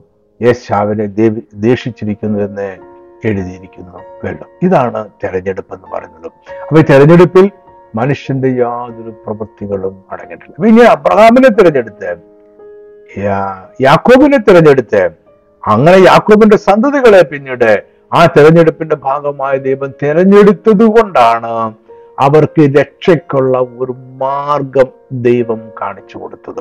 അപ്പൊ എങ്ങനെയാണ് രക്ഷയ്ക്കുള്ള മാർഗം അവരിലേക്ക് വന്നത്? അവരെ ദൈവം തിരഞ്ഞെടുത്തത് കൊണ്ടാണ് ആ മാർഗം അവരിലേക്ക് വന്നത്. എന്താണ് ഈ മാർഗം എന്ന് പറഞ്ഞാൽ ഞാൻ നിങ്ങളെ കടന്നു പോകും ഞാനെന്ന് ഉദ്ദേശിക്കുമ്പോൾ ഇവിടെ സംഹാരകൻ നിങ്ങളെ കടന്നു പോകും മിശ്രൈമിലേക്ക് ചെല്ലും. മിശ്രൈമർ തിരഞ്ഞെടുക്കപ്പെടാത്തവരാണ് സംഹാരകൻ മിസ്ലിമിലേക്ക് ചെല്ലും അതിന് നിങ്ങളെ കടന്നു പോകും. പാസ് ഓവർ ചെയ്യും. അങ്ങനെ നിങ്ങളെ സംഹാരത്തിൽ നിന്നും രക്ഷ പ്രാപിക്കും. ഇതായിരുന്നു ദൈവത്തിന്റെ പദ്ധതി. ഇനി നമുക്ക് പുതിയ നിയമത്തിലേക്ക് പോകാം. പുതിയ നിയമത്തിൽ നമ്മുടെ വീണ്ടെടുപ്പിൻ രക്ഷയുമായിട്ടുള്ള ബന്ധത്തിൽ ദൈവിക തെരഞ്ഞെടുപ്പിന് കുറച്ചുകൂടെ പ്രാധാന്യമുണ്ട്. അല്ലെ പഴയ നിയമത്തിൽ ദൈവിക തെരഞ്ഞെടുപ്പിനേക്കാൾ കുറച്ചുകൂടെ വ്യക്തമാണ് പുതിയ നിയമത്തിലുള്ള ആ, ദൈവിക തെരഞ്ഞെടുപ്പിനെ കുറിച്ചുള്ള ദൈവിക വെളിപ്പാടുകൾ. അങ്ങനെ വേണം നമ്മൾ ഇതിനെ മനസ്സിലാക്കുവാൻ. നമ്മുടെ കർത്താവ് അവന്റെ ഒന്നാമത്തെ വരവിന്റെ ഉദ്ദേശം ഇങ്ങനെയാണ് കർത്താവ് പറഞ്ഞു നിങ്ങൾ ശ്രദ്ധയോടെ ഇരിക്കുക യോഹനാൻ പന്ത്രണ്ടിന് നാൽപ്പത്തി ഏഴ് നാൽപ്പത്തി എട്ട് വാക്യങ്ങൾ. എന്റെ വചനം കേട്ട് പ്രമാണിക്കാത്തവനെ ഞാൻ വിധിക്കുന്നില്ല. ലോകത്തെ വിധിപ്പാനല്ല ലോകത്തെ രക്ഷിപ്പാൻ അത്രേ ഞാൻ വന്നത്. അപ്പൊ നിങ്ങൾ അപ്പൊ നമ്മൾ മിശ്രമിൽ കണ്ടത് യഹോവയുടെ സംഹാരകൻ മിശ്രം ദേശത്തൂടെ കടന്നു പോകുന്നതാണ് ആ സംഹാരൻ ലക്ഷ്യം സംഹരിക്കുക എന്നതാണ്. എന്നാൽ പുതിയമത്തിലേക്ക് വരുമ്പോൾ നമ്മുടെ കർത്താവ് പറയുന്നു ഞാൻ ലോകത്തെ രക്ഷിക്കുവാനാണ് വന്നത്. സംഹരിക്കുവാനല്ല കർത്താവിന്റെ ഒന്നാമത്തെ വരവിന്റെ ലക്ഷ്യത്തെക്കുറിച്ചാണ് ഇത് പറയുന്നത്. അതുകൊണ്ട് ന്യായവിധി ഇല്ലെന്നല്ല. അങ്ങനെയൊക്കെ ചിലത് വ്യാഖ്യാനിക്കാറുണ്ട്. അങ്ങനെയല്ല ന്യായവിധി ഇല്ലെന്നല്ല. ന്യായവിധി ഉണ്ട്. അവിടെ നാൽപ്പത്തെട്ടാമത്തെ വാക്യം പറയുന്നത് എന്നെ തള്ളിക്കളയുന്നവനെ ന്യായം വിധിക്കുന്നവൻ ഉണ്ട്. അപ്പൊ ന്യായവിധി വരുന്നുണ്ട്. യേശുക്രിസ്തുവിന്റെ ഒന്നാമത്തെ വരവ്. അവൻ ലോകത്തെ രക്ഷിക്കുവാനായിട്ട് വന്നത്. മിസ്ലിം ദേശത്ത് നമ്മുടെ നമ്മുടെ കർത്താവ് വന്നത് അല്ലെങ്കിൽ മിസ്ലിം ദേശത്ത് യഹോവ ദൈവത്തെ പറയാൻ ഞാൻ മിസ്ലിം ദേശത്തൂടെ കടന്നു പോകുന്നതാണ്. അപ്പൊ സംഹാരൻ ഒരു ദൂതനായിട്ട് വന്നതാണോ? യഹോവ തന്നെ കടന്നു പോകാൻ പോകുന്നതാണോ നമ്മുടെ കർത്താവ് കടന്നു പോകുന്നതാണോ എന്ന് നമുക്ക് അവിടെ വ്യക്തത കുറവുണ്ട്. ഒരുപക്ഷെ യഹോവയുടെ ദൂതനായിരിക്കാം അല്ലെങ്കിൽ യഹോവ തന്നെയായിരിക്കാം. സംഹാരകനായിട്ട് കടന്നു പോയിരിക്കുന്നത് പെസക കുഞ്ഞാട് അറക്കപ്പെട്ടതായിട്ട് അവിടെ നിൽക്കുന്നു എന്നതുകൊണ്ട് അത് യഹോവ തന്നെയാകാം എന്ന് നമുക്ക് വേണമെങ്കിൽ ചിന്തിക്കാം. അപ്പൊ അവിടെ സംഹാരകനാണ് കടന്നു പോകുന്നത് പുതിയമത്തിലേക്ക് വരുമ്പോൾ രക്ഷകനാണ് വരുന്നത്. അവിടെ സംഹാരകനാണ് ഇസ്രേ ജനത്തെ കടന്ന് മിശ്രമിലേക്ക് പോയത്. പുതിയമത്തിലേക്ക് വരുമ്പോൾ രക്ഷകനാണ്. ഈ രക്ഷകനും ചിലരെ കടന്നു പോകുന്നുണ്ട് ഈ രക്ഷകനും ചിലരെ കടന്നു പോയാ പോകുന്നതുകൊണ്ടാണ് നമുക്ക് രക്ഷ ലഭിക്കുന്നത്. ആരെയാണ് കടന്നു പോകുന്നത്? എന്താണ് കടന്നു പോകുന്നത് പറഞ്ഞതിന്റെ അർത്ഥം അത് കുറച്ചുകൂടെ വ്യക്തമായിട്ട് നമുക്ക് പുതിയമത്തിലേക്ക് മനസ്സിലാക്കാം. നമ്മുടെ രക്ഷയെക്കുറിച്ച് പറയുമ്പോൾ ഏറ്റവും അധികം ഉപയോഗിക്കുന്ന ഒരു ഒരു വാചകമാണ് യോഹനാന്റെ സുവിശേഷം മൂന്നാം അധ്യായം പതിനാറാമത്തെ വാക്യം. ഞാൻ പതിനാറും പതിനേഴും പതിനെട്ടും ഒന്ന് വായിക്കുകയാണ്.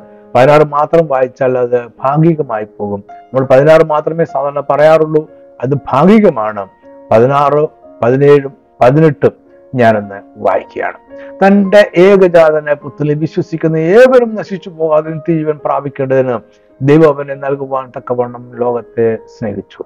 ദൈവം തന്റെ പുത്രനെ ലോകത്തിൽ അയച്ചത് ലോകത്തെ വിധിപ്പാനല്ല ലോകം അവനാൽ രക്ഷിക്കപ്പെടുവാൻ അത്ര. രക്ഷകനാണ് കടന്നു വന്നത് ഇത് പതിനേഴാമത്തെ വാക്യം. ഇനി പതിനെട്ടാമത്തെ വാക്യത്തിൽ പറയുന്നത് അവനെ വിശ്വസിക്കുന്നവന് ന്യായവിധിയില്ല. വിശ്വസിക്കാത്തവന് ദൈവത്തിന്റെ ഏകജാതനായ പുത്രന്റെ നാമത്തിൽ വിശ്വസിക്കാകയാൽ ന്യായവിധി വന്നു കഴിഞ്ഞു. പതിനാറും പതിനെട്ടും കൂടെ നമ്മളൊന്ന് ഒന്ന് ഒന്ന് ചേർത്ത് ഒന്ന് കമ്പയർ ചെയ്ത് വായിക്കണം. പതിനാമത്തെ വാക്യത്തിൽ പറയുന്നത് തന്റെ ഏകജാതനായ പുത്രനിൽ അവിടെയും ഏകജാതനായ പുത്രൻ എന്നുള്ള വാക്ക് ഒരു വാചകമുണ്ട് വാക്ക് വാക്കുകളുണ്ട്. തന്റെ ഏകജാതനായ പുത്രനിൽ വിശ്വസിക്കുന്ന ഏവരും നശിച്ചു പോകാതെ നിത്യജീവൻ പ്രാപിക്കേണ്ടതിന് ദൈവവനെ നൽകുവാൻ തക്കവണ്ണം ലോകത്തെ സ്നേഹിച്ചു. പതിനെട്ടാമത്തെ വാക്യത്തിൽ വീണ്ടും പറയാണ് ദൈവത്തിന്റെ ഏകജാതനായ പുത്രന്റെ നാമത്തിൽ. അവിടെ വീണ്ടും ദൈവത്തിന്റെ ഏകജാതനായ പുത്രൻ എന്നുള്ള പ്രയോഗമുണ്ട്. ദൈവത്തിന്റെ ഏകജാതനായ പുത്രന്റെ നാമത്തിൽ വിശ്വസിക്കാകയാൽ ന്യായവിധി വന്ന് കഴിഞ്ഞു. അപ്പൊ ഇനി ഒരു ന്യായവിധി ഉണ്ടാകുമെന്ന് ഉണ്ടാകും ന്യായവിധി സംഭവിക്കാതിരിക്കുന്നുള്ളൂ അന്ത്യ ന്യായവിധി സംഭവിക്കാതിരിക്കുന്നുള്ളൂ. പക്ഷെ ആ ന്യായവിധി ഇപ്പോൾ തന്നെ വന്നു കഴിഞ്ഞു. കാരണം അവർ ദൈവത്തിന്റെ ഏകജാതന പുത്രനിൽ വിശ്വസിക്കുന്നില്ല. അവരുടെ മേൽ ദൈവത്തിന്റെ ന്യായവിധി വന്നു കഴിഞ്ഞു. ഇനിയും അവരുടെ മേലൊരു ന്യായവിധി അയക്കുവാനായി ഒരു സംഹാരകൻ വരേണ്ടതില്ല. കാരണം അവരുടെ മേൽ ന്യായവിധി വന്നു കഴിഞ്ഞു. ലൂക്കോസ് പത്തൊമ്പതിന്റെ പത്താമത്തെ വാക്യം നമുക്കൊന്ന് വായിക്കാം. കാണാതെ പോയനെ തിരഞ്ഞ് രക്ഷിപ്പാനല്ലോ മനുഷ്യപുത്രം വന്നത്. വളരെ പ്രശസ്തമായ ഒരു വാക്യമാണ്. സിമ്പിൾ ആയിട്ടൊരു വാക്യമാണ്. കാണാതെ പോയനെ തിരഞ്ഞു രക്ഷിപ്പാനല്ലോ മനുഷ്യപുത്രം വന്നത്. ഇവിടെ തിരഞ്ഞു എന്ന് പറയുന്ന വാക്ക് ഇംഗ്ലീഷിലെ അത് സീക്ക് എന്നാണ്. സീക്ക് ഗ്രീക്കിൽ അത് സെറ്റെ ഓ എന്ന് പറയുന്ന വാക്കാണ്. സെറ്റെ ഓ എന്ന് പറയുന്ന വാക്കാണ് ഗ്രീക്കിൽ ഉപയോഗിച്ചിട്ടുള്ളത്. ഈ ഗ്രീക്കിൽ ഉപയോഗിച്ചിരുന്ന വാക്കിന്റെ അർത്ഥം കണ്ടെത്തുവാനായി അന്വേഷിക്കുക എന്നാണ്. കണ്ടെത്തുവാനായി അന്വേഷിക്കുക എന്നതാണ്. അതായത് യേശു ക്രിസ്തു വന്നത് കാണാതെ പോയതിനെ കണ്ടെത്തുവാനായി അന്വേഷിച്ച് കണ്ടെത്തി രക്ഷിപ്പാനല്ലോ മനുഷ്യപുത്രം വന്നത്. ഞാൻ ഒന്നുകൂടെ നിങ്ങളോട് പറയാം. കാണാതെ പോയതിനെ അന്വേഷിച്ച് കണ്ടെത്തി രക്ഷിപ്പാനല്ലോ മനുഷ്യപുത്രം വന്നത് എന്നാണ് കർത്താവ് പറഞ്ഞത്.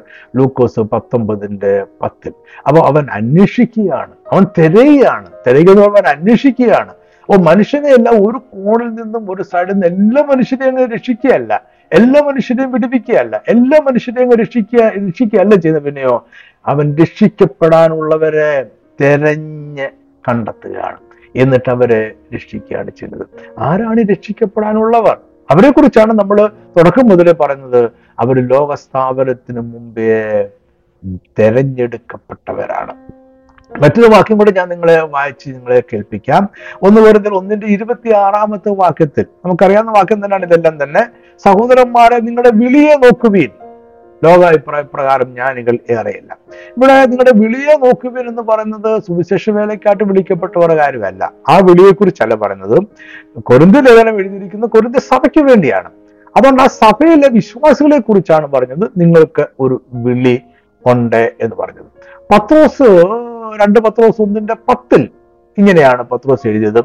അതുകൊണ്ട് സഹോദരന്മാരെ നിങ്ങളുടെ വിളിയും തെരഞ്ഞെടുപ്പും ഉറപ്പാക്കുവാൻ അധികം ശ്രമിപ്പീൻ. ഇവിടെയും വിളിയും തെരഞ്ഞെടുപ്പും എന്ന് പറയുന്നത് സുവിശേഷ വേലയ്ക്ക് വേണ്ടി വിളിക്കപ്പെട്ടവരുടെ ചരിത്രമല്ല. പിന്നെയോ ഇവിടെയും പത്രോസ് പറയുന്നത് സഭയിലെ വിശ്വാസികളെ കുറിച്ചാണ്. എല്ലാ സഭകളെയും വിശ്വാസികൾക്കും ഒരു വിളിയും തെരഞ്ഞെടുപ്പും ഉണ്ട്.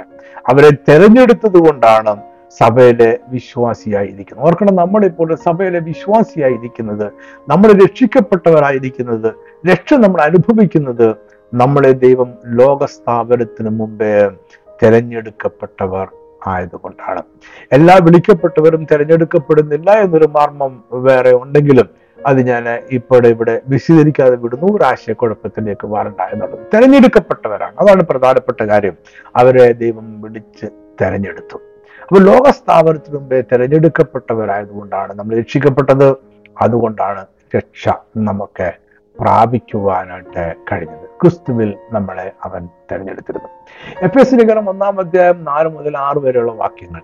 നാം തന്റെ സന്നിധിയിൽ വിശുദ്ധരും നിഷ്കളങ്കരും ആകേണ്ടതിന് അവൻ ലോകസ്ഥാപനത്തിന് മുമ്പേ നമ്മെ അവനിൽ തിരഞ്ഞെടുത്തു. എപ്പോഴാണ് നമ്മളെ തിരഞ്ഞെടുത്ത? അമ്മയുടെ ഉദരത്തിൽ ആയിരിക്കുന്ന സമയത്തല്ല നമ്മളെ തിരഞ്ഞെടുത്തത്. അതിനു മുമ്പേ യഹോവയാ ദൈവം നമ്മളെ അറിയുന്നു. അമ്മയുടെ ഉദരത്തിൽ ആയിരിക്കുന്ന സമയത്തും ദൈവം നമ്മളെ അറിയുന്നു. നമ്മളെ പേർ ചൊല്ലി വിളിച്ചിരിക്കുന്നു. പക്ഷെ അവിടെയല്ല നമ്മുടെ തിരഞ്ഞെടുപ്പ് നടക്കുന്നത്. നമ്മുടെ തിരഞ്ഞെടുപ്പ് നടക്കുന്നത് ആദിയിൽ ആണ്. ആദിയിൽ എന്ന് പറയുമ്പോൾ ഉൽപ്പത്തിയിലെ തുടങ്ങുന്ന ആദിയല്ല. അതിനു മുമ്പുള്ള ആദിയിൽ ലോകസ്ഥാപനത്തിന് മുമ്പുള്ള ആദിയിൽ ലോകസ്ഥാപനത്തിന് മുമ്പേ അവൻ നമ്മളെ യേശു ക്രിസ്തുവിൽ തെരഞ്ഞെടുത്തു. അങ്ങനെ നമ്മളെ തെരഞ്ഞെടുക്കുകയും നമ്മളെ മുൻ നിയമിക്കുകയും ചെയ്തത് കൊണ്ടാണ് രക്ഷയ്ക്കായി മുൻ നിയമിക്കുകയും ചെയ്തത് കൊണ്ടാണ് നമ്മൾ രക്ഷിക്കപ്പെടുവാനിടയായത്.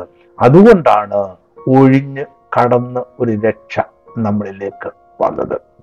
അപ്പം ഇവിടെ നമ്മൾ തെരഞ്ഞെടുക്കുകയും എന്ന് പറയുന്ന വാക്ക് നമ്മൾ ശ്രദ്ധിക്കണം. ഇവിടെ തെരഞ്ഞെടുക്കുക. അതായത് എഫ് എസ് ലേഖനം ഒന്നാമത്തെ നാലാമത്തെ വാക്യത്തിൽ ലോകസ്ഥാപനത്തിന് മുമ്പേ നമ്മെ അവന് തെരഞ്ഞെടുക്കുകയും ചെയ്തു എന്ന് പറഞ്ഞത് തെരഞ്ഞെടുക്കുകയും എന്ന് പറയുന്ന വാക്കിന്റെ ഗ്രീക്ക് വാക്കിന്റെ അർത്ഥം അനേകരിൽ നിന്നും ഒരുവനെ തിരഞ്ഞെടുക്കുക എന്നുള്ളതാണ്. ധാരാളം പേര് നിൽക്കുന്നിടത്തുനിന്നും അനേകരിൽ നിന്നും ഒരുവനെ പിക്ക് ചെയ്യുക ഒരുവനെ മാത്രമായിട്ട് തിരഞ്ഞെടുക്കുക. അങ്ങനെയാണ് നമ്മളെ തിരഞ്ഞെടുത്തത്.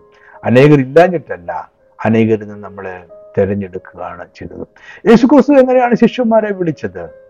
ഈ കളത്തിലത്ത് അനേക മുക്കുവന്മാരുണ്ടായിരുന്നു അവിടുന്ന് യേശു പത്രോസിനെ വിളിച്ചു അല്ലെങ്കിൽ അന്ത്രയോസിനെ വിളിച്ചു. ആ യഹൂദ രവിമാർക്ക് അനേക ശിഷ്യന്മാരുണ്ടായിരുന്നു. അവരുടെ നിന്നും നദനയലിനെ ദൈവം വിളിച്ചു. അനേക പരീക്ഷന്മാർ പരീക്ഷ ഭക്തിയുള്ളവർ തീവ്രവാദികൾ തീവ്രവാദി പരീക്ഷ ഭക്തിയുള്ളവരുണ്ടായിരുന്നു അവരുടെ നിന്നും പൗലോസിനെ ദൈവം വിളിച്ചു. അനേക ചുങ്കക്കാരുണ്ട് അനേക ചുങ്കക്കാർ ചുങ്കം പിരിക്കുന്നവർ അനേകരുണ്ടായിരുന്നു. അവരുടെ ഇടയിൽ നിന്നും മത്തായിയെ ദൈവം തെരഞ്ഞെടുത്തു. ഗലീലയിൽ അനേകം എരിവുകാർ അല്ലെങ്കിൽ റോമൻ സാമ്രാജ്യത്തിനെതിരെ കലാപം ഉണ്ടാക്കുന്ന അനേക കലാപകാരികൾ അവരാണ് എരിവുകാർ എന്നറിയപ്പെടുന്നത്. അനേകരുണ്ടായിരുന്നു. അവരിൽ നിന്നും എരിവുകാരനായ ഷീമോനെ ദൈവം കർത്താവ് വിളിച്ച് വേദനിച്ചു അനേകരിൽ നിന്നും ചിലരെ തിരഞ്ഞെടുക്കുക. അതാണ് എഫ് എസ് ലേഖനം ഒന്നിന്റെ നാലാമത്തെ വാക്യത്തിൽ പറയുന്ന തിരഞ്ഞെടുക്കുകയും എന്ന് പറയുന്ന വാക്കിന്റെ അർത്ഥം അപ്പൊ അന്വേഷിച്ച് കണ്ടെത്തി തിരഞ്ഞെടുത്തു. അതിനു വേണ്ടിയാണ് നമ്മുടെ കർത്താവ് വന്നത്. എഫ് എസ് ലേഖനത്തിൽ പറയുന്നു അനേകരിൽ നിന്നും നമ്മളെ അവനെ തിരഞ്ഞെടുത്തു. ഇനി യോഹന്നാൻ പതിനേഴിന്റെ ആറിൽ കർത്താവിന്റെ ഒരു മഹാപുരോഗത്തിന് പ്രാർത്ഥനയുണ്ട്. അത് കർത്താവ് പറഞ്ഞത് ഇങ്ങനെയാണ് നീ ലോകത്തിൽ നിന്നും നീ ലോകത്തിൽ നിന്ന് എനിക്ക് തന്നിട്ടുള്ള മനുഷ്യർക്ക് ഞാൻ നിന്റെ നാമം വെളിപ്പെടുത്തിയിരിക്കുന്നു. എന്നിട്ട് പറയാണ് അവർ നിനക്കുള്ളവരായിരുന്നു. നീ അവരെ എനിക്ക് തന്നു. അപ്പൊ ഈ രക്ഷിക്കപ്പെട്ട ജനം പിതാവായ ദൈവം യേശു ക്രിസ്തുവിൽ തെരഞ്ഞെടുത്തതാണ്. അവർ പിതാവായ ദൈവത്തിനുള്ളവരായിരുന്നു. അവരെ യേശു ക്രിസ്തുവിന് പിതാവായ ദൈവം നൽകി. തെരഞ്ഞെടുത്ത് നൽകിയതാണ്. നമ്മുടെ രക്ഷ നമ്മൾ തിരഞ്ഞെടുത്തതല്ല.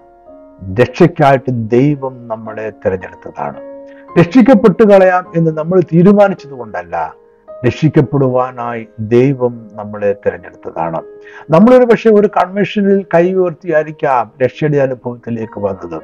ഏതെങ്കിലും ഒരു കൂട്ടായ്മയിൽ നമ്മളെ തന്നെ കർത്താവിനെ ഏൽപ്പിച്ചു കൊടുത്ത് പ്രാർത്ഥിച്ചായിരിക്കാം നമ്മൾ രക്ഷയിലേക്ക് കടന്നു വന്നത്. എന്നാൽ ആ ഒരു ദിവസം കൊണ്ട് സംഭവിച്ചതല്ല രക്ഷ എന്ന് പറയുന്നത്. ലോകസ്ഥാപനത്തിന് മുമ്പേ നമ്മളെ തെരഞ്ഞെടുത്തത് കൊണ്ട് രക്ഷയ്ക്കായി തിരഞ്ഞെടുത്തതുകൊണ്ട് നമ്മൾ രക്ഷിക്കപ്പെട്ടതാണ്. ഇതൊരു വലിയ സുദീർഘമായ പദ്ധതിയുടെ ഭാഗമാണ്. അതുകൊണ്ടാണ് തിരഞ്ഞെടുത്തത്. യോഹനാൻ പതിനഞ്ചിന്റെ പതിനാറിൽ നമ്മുടെ കർത്താവ് പറയുന്നത് അതുകൊണ്ടാണ് നിങ്ങൾ എന്നെ തിരഞ്ഞെടുത്തു എന്നല്ല ഞാൻ നിങ്ങളെ തിരഞ്ഞെടുത്തു എന്നാണ് പറഞ്ഞത്. വീണ്ടും നമുക്ക് എഫ് എസ് ലേഖനം രണ്ടിന്റെ എട്ട് ഒമ്പത് വാക്യത്തിലേക്ക് പോകാം. കൃപയാലല്ലോ നിങ്ങൾ വിശ്വാസം മൂലം രക്ഷിക്കപ്പെട്ടിരിക്കുന്നത്. അതിന് നിങ്ങളെ കാരണമല്ല ദൈവത്തിന്റെ ദാനം അത്രയാകുന്നു. ആരും പ്രശംസിപ്പാതിരിപ്പാൻ പ്രവൃത്തികളും കാരണമല്ല. പൗലോസ് പറഞ്ഞതാണ് നമ്മൾ രക്ഷിക്കപ്പെട്ടിരിക്കുന്നത്. ദൈവകൃപയാൽ മാത്രമാണ്. നമ്മുടെ വിശ്വാസമാണ് രക്ഷയിലേക്ക് നമ്മളെ പ്രവേശിപ്പിച്ചത്. ദൈവകൃപയും വിശ്വാസവും ദൈവത്തിന്റെ ദാനമാണ്. ഈ ദാനം ലഭിക്കുവാൻ നമ്മുടെ ഒരു പ്രവൃത്തിയും മേന്മകളും കാരണമല്ല. സകലതും ദൈവകൃപ മാത്രം ആണ്. ഈ സന്ദേശത്തിന്റെ ഏറ്റവും അവസാന ഭാഗത്തിലേക്ക് ഞാൻ വരികയാണ്. അല്ലെങ്കിൽ ആദ്യത്തെ ഭാഗത്തിലേക്ക് നമ്മൾ തിരിച്ചു പോവുകയാണ്. പെസഹ. പെസ്ഹാക്ക് എന്ന് പറയുന്നത് ഒഴിഞ്ഞ് കടന്നു പോവുക പുതിയമത്തിൽ എന്താണ് പെസഹ? എങ്ങനെയാണ് ഈ പെസഹ പുതിയമായിട്ട് ബന്ധപ്പെടുന്നത്? നമ്മുടെ രക്ഷയുമായിട്ട് എങ്ങനെയാണ് ബന്ധപ്പെടുന്നത്? ഇവിടെ നമ്മളൊരു ചോദ്യം ചോദിച്ചാട്ട് അതിന് മറുപടി പറയുമ്പോൾ നമുക്ക് ഇതിന് ഉത്തരം ലഭിക്കും. നമ്മളെ ദൈവം രക്ഷയ്ക്കായിട്ട് തിരഞ്ഞെടുത്തു ലോക സ്ഥാപനത്തിന് മുമ്പേ തിരഞ്ഞെടുത്തു എന്ന് പറഞ്ഞാൽ രക്ഷിക്കപ്പെടാതിരിക്കുവാൻ ദൈവം ചിലരെ തിരഞ്ഞെടുത്തു എന്നാണോ? നിത്യശിക്ഷാവിധിക്കായിട്ട് ദൈവം ചിലരെ തെരഞ്ഞെടുത്തു എന്നാണോ? നമ്മളെ തെരഞ്ഞെടുത്തു എന്ന് പറയുമ്പോൾ വേറെ ചിലരെ തെരഞ്ഞെടുത്തില്ല എന്ന് വരുന്നില്ലേ? അപ്പൊ അവരെ ദൈവം ശിക്ഷാവിധിക്കായിട്ട് അങ്ങനെ തിരഞ്ഞെടുക്കുകയും മുൻ നിയമിക്കുകയും ചെയ്തതാണോ? അല്ല. ഇവിടെയാണ് പെസാക്ക് എന്ന് പറയുന്ന വാക്കിന്റെ അർത്ഥം വരുന്നത്. ദൈവം നമ്മളെ തിരഞ്ഞെടുത്തപ്പോൾ സംഭവിച്ചത് ഇതാണ്. പഴയ നിയമത്തിലെ മിശ്രമിൽ സംഭവിച്ചതിന്റെ നേരെ എതിരായിട്ടുള്ള സംഭവമാണ് പുതിയമത്തിൽ സംഭവിക്കുന്നത്. നമ്മൾ നേരത്തെ പറഞ്ഞു പഴയനിമത്തിൽ സംഹാരകൻ കടന്നുപോയി പുതിയമത്തിൽ രക്ഷകനാണ് കടന്നു വരുന്നത് അതുകൊണ്ട് രക്ഷകൻ എന്ത് ചെയ്തു? തിരഞ്ഞെടുക്കപ്പെടാത്തവരെ ഒഴിഞ്ഞ് കടന്ന് തിരഞ്ഞെടുക്കപ്പെട്ട നമ്മളിലേക്ക് രക്ഷയുമായിട്ട് വന്നു. അപ്പൊ നമ്മൾ പുതിയ രക്ഷിക്കപ്പെടുന്നതും ഒരു ഒഴിഞ്ഞ് കടന്നു വന്നതുകൊണ്ടാണ്. ആരാണ് ഇവിടെ ഒഴിഞ്ഞ് കടന്നു വന്നത്? രക്ഷകനാണ് ഒഴിഞ്ഞു കടന്നു വന്നത്. ആരെയാണ് ഒഴിഞ്ഞു കടന്നു പോയത്? തിരഞ്ഞെടുക്കപ്പെടാത്ത ചിലരെ ഒഴിഞ്ഞു കടന്നുപോയി അപ്പൊ ദൈവം ആരെയും നാശത്തിനായിട്ട് മുൻനിയമിക്കുന്നില്ല ദൈവം ആരെയും നാശത്തിനായിട്ട് തിരഞ്ഞെടുത്ത് നിർത്തിയിട്ടില്ല. പിന്നെയോ ചിലരെ അവൻ രക്ഷയ്ക്കായിട്ട് തിരഞ്ഞെടുത്തു എന്ന് മാത്രമേ ഉള്ളൂ. റോമർക്കെതിരെ മൂന്നിന്റെ ഇരുപത്തി മൂന്നിൽ പറയുന്നത് ഇങ്ങനെയാണ്. ഒരു വ്യത്യാസവുമില്ല. എല്ലാവരും പാപം ചെയ്ത് ദൈവ തേജസ് ഇല്ലാത്തവരായി കഴിഞ്ഞു. യോഹന്നാൻ മൂന്നിന്റെ പതിനെട്ട് നമ്മൾ മുമ്പ് വായിച്ച വാക്യം. ഒന്നുകൂടെ ഞാൻ വായിക്കട്ടെ. അവനിൽ വിശ്വസിക്കുന്നവന് ന്യായവിധിയില്ല വിശ്വസിക്കാത്തവന് ദൈവത്തിന്റെ ഏകജാതനായ പുത്രന്റെ നാമത്തിൽ വിശ്വസിക്കാകിയാൽ ന്യായവിധി വന്നു കഴിഞ്ഞു. അത് ഓൾറെഡി ന്യായവിധി അവരുടെ മേൽ വന്നു കഴിഞ്ഞതാണ്. ഇനിയും പുതിയൊരു ന്യായവിധി അവിടെ കർത്താവ് കൊണ്ടുവന്നിട്ടില്ല. നമ്മളെ രക്ഷിച്ചു എന്ന് പറഞ്ഞാൽ അവരുടെ മേൽ പുതുതായിട്ടൊരു ന്യായവിധി ഇടുകയല്ല ചെയ്തത്. പിന്നെയോ അവരുടെ മേൽ ഓൾറെഡി ന്യായവിധി ഉണ്ട് നമ്മുടെ മേലും ഓൾറെഡി ന്യായവിധി ഉണ്ടായിരുന്നു. എന്നാൽ നമ്മളെ രക്ഷയ്ക്കായിട്ട് തെരഞ്ഞെടുത്തു. തിരഞ്ഞെടുത്തപ്പോൾ എന്താ സംഭവിച്ചത്? രക്ഷകൻ ചിലരെ ഒഴിഞ്ഞ് കടന്ന് നമ്മളിലേക്ക് വന്നു. ധാരാളം വാക്യങ്ങൾ ഇതിനെ ഇതിനെക്കുറിച്ച് പറയുവാൻ എനിക്ക് വായിക്കാൻ കഴിയുമെങ്കിലും ഞാൻ ദീർഘിപ്പിച്ചുകൊണ്ട് പോകാനായിട്ട് ആഗ്രഹിക്കുന്നില്ല. രക്ഷകൻ ചിലരെയൊക്കെ ഒഴിഞ്ഞ് കടന്ന് നമ്മുടെ അയൽക്കാരിലുള്ള ചില ആൾക്കാരെ നമ്മുടെ ബന്ധുമിത്രാദികളായിരിക്കുന്ന ചിലരെ പോലും നമ്മുടെ സ്നേഹിതരായിരിക്കുന്ന ചിലരെ പോലും ഒഴിഞ്ഞ് കടന്ന് നമ്മളിലേക്ക് വന്ന് നമ്മളെ രക്ഷിക്കുകയാണ് ചെയ്തത്. ഇതാണ് നമ്മുടെ രക്ഷയുടെ മഹത്വം. നമ്മുടെ രക്ഷയുടെ മഹത്വം ഇതാണ്. നമ്മുടെ രക്ഷയുടെ ശ്രേഷ്ഠത ഇതാണ്. റോമർക്കെഴുതിയ ലേഖനം ഒമ്പതാം അധ്യായം ഇരുപത്തി മൂന്ന് ഇരുപത്തിനാലാം വാക്യത്തിൽ അല്പം മനസ്സിലാക്കാൻ പ്രയാസമുള്ള ഒരു വാക്യമാണ്. ഞാൻ ഒന്ന് അല്പമായി വിശദീകരിച്ചിട്ട് അങ്ങ് പോകാമെന്ന് ആഗ്രഹിക്കുന്നു. യഹൂദന്മാരിൽ നിന്നും മാത്രമല്ല ജാതികളിൽ നിന്നും വിളിച്ച് തേജസ്സിനായി മുന്നൊരുക്കിയ കർണാപാത്രങ്ങളായ നമ്മളിൽ. നമ്മളെ ദൈവം ജാതികളിൽ നിന്നും വിളിച്ച് തന്റെ തേജസ്സിനായിട്ട് മുന്നൊരുക്കിയ കരുണാപാത്രങ്ങളാണ്. നമ്മളെ മുന്നൊരുക്കിയ കർണാപാത്രങ്ങളാണ് അവൻ മുന്നൊരുക്കിയ കരുണാപാത്രങ്ങളാണ്. മുന്നൊരുക്കിയതാണ് ലോകസ്ഥാപനത്തിന് മുമ്പേ. ഇരുപത്തിനാലാമത്തെ വാക്യത്തിൽ പറയുന്നത് നാശയോഗ്യമായ കോപപാത്രങ്ങളെ വളരെ ദീർഘക്ഷമയോടെ സഹിച്ചുവെങ്കിൽ എന്ത്? ഇവിടെ പറയുന്നത് ഇരുപത്തിനാലാമത്തെ വാക്യത്തിൽ പറയുന്നത് നാശയോഗ്യമായ കോപപാത്രങ്ങൾ ഉണ്ട്. അവരെ ദീർഘക്ഷമയോടെ സഹിക്കുന്നു എന്ന് മാത്രമേ ഉള്ളൂ നമ്മളെ നമ്മളെയോ അവൻ കർണാപാത്രങ്ങളായി മുന്നൊരുക്കിയിരിക്കുന്നു എന്നാണ്. അപ്പൊ നമ്മളെ അവൻ മുന്നൊരുക്കുകയും വേറെ ചിലരെ കുറിച്ച് അവൻ ഒന്നും ചെയ്യാതിരിക്കുകയുമാണ് ചെയ്യുന്നത്. പാസീവായിരിക്കുന്നു ഒന്നും ചെയ്യാതിരിക്കുന്നു. നാശയോഗ്യമായ കോപപാത്രങ്ങളെ നാശയോഗ്യമാക്കിയതല്ല അവരെ നാശയോഗ്യമാക്കിയതല്ല അവർ നാശയോഗ്യമായ കോപപാത്രങ്ങളാണ്. അവർ നാശയോഗ്യമായി പോയി. കാരണം ദൈവത്തിന്റെ ഏകജാതന പുത്രനിൽ അവർ വിശ്വസിക്കാത്തത് കൊണ്ട് അവരുടെ മേൽ ന്യായവിധി വന്നിരിക്കുന്നു. എന്നാൽ നമ്മളെയോ? അവൻ മുന്നൊരുക്കി. അവൻ നമ്മളെ തിരഞ്ഞെടുക്കുകയും നമ്മളെ മുന്നൊരുക്കുകയും ചെയ്തു. അപ്പൊ ചിലരെ ദൈവം തിരഞ്ഞെടുത്തു മുന്നൊരുക്കി. അതേ സമയത്ത് മറ്റു ചിലരെ അവൻ കടന്നുപോയി. തിരഞ്ഞെടുക്കപ്പെടാത്തവരെ കടന്ന് തിരഞ്ഞെടുക്കപ്പെട്ടവരിലേക്ക് വന്നു. മിശ്രമി ദേശത്ത് സംഭവിച്ചതിന്റെ നേരെ എതിരായിട്ടുള്ളൊരു പ്രവൃത്തിയാണ് നടന്നത്. ഇതാണ് നമ്മുടെ രക്ഷയുടെ ഏറ്റവും ശ്രേഷ്ഠത എന്ന് പറയുന്നത്.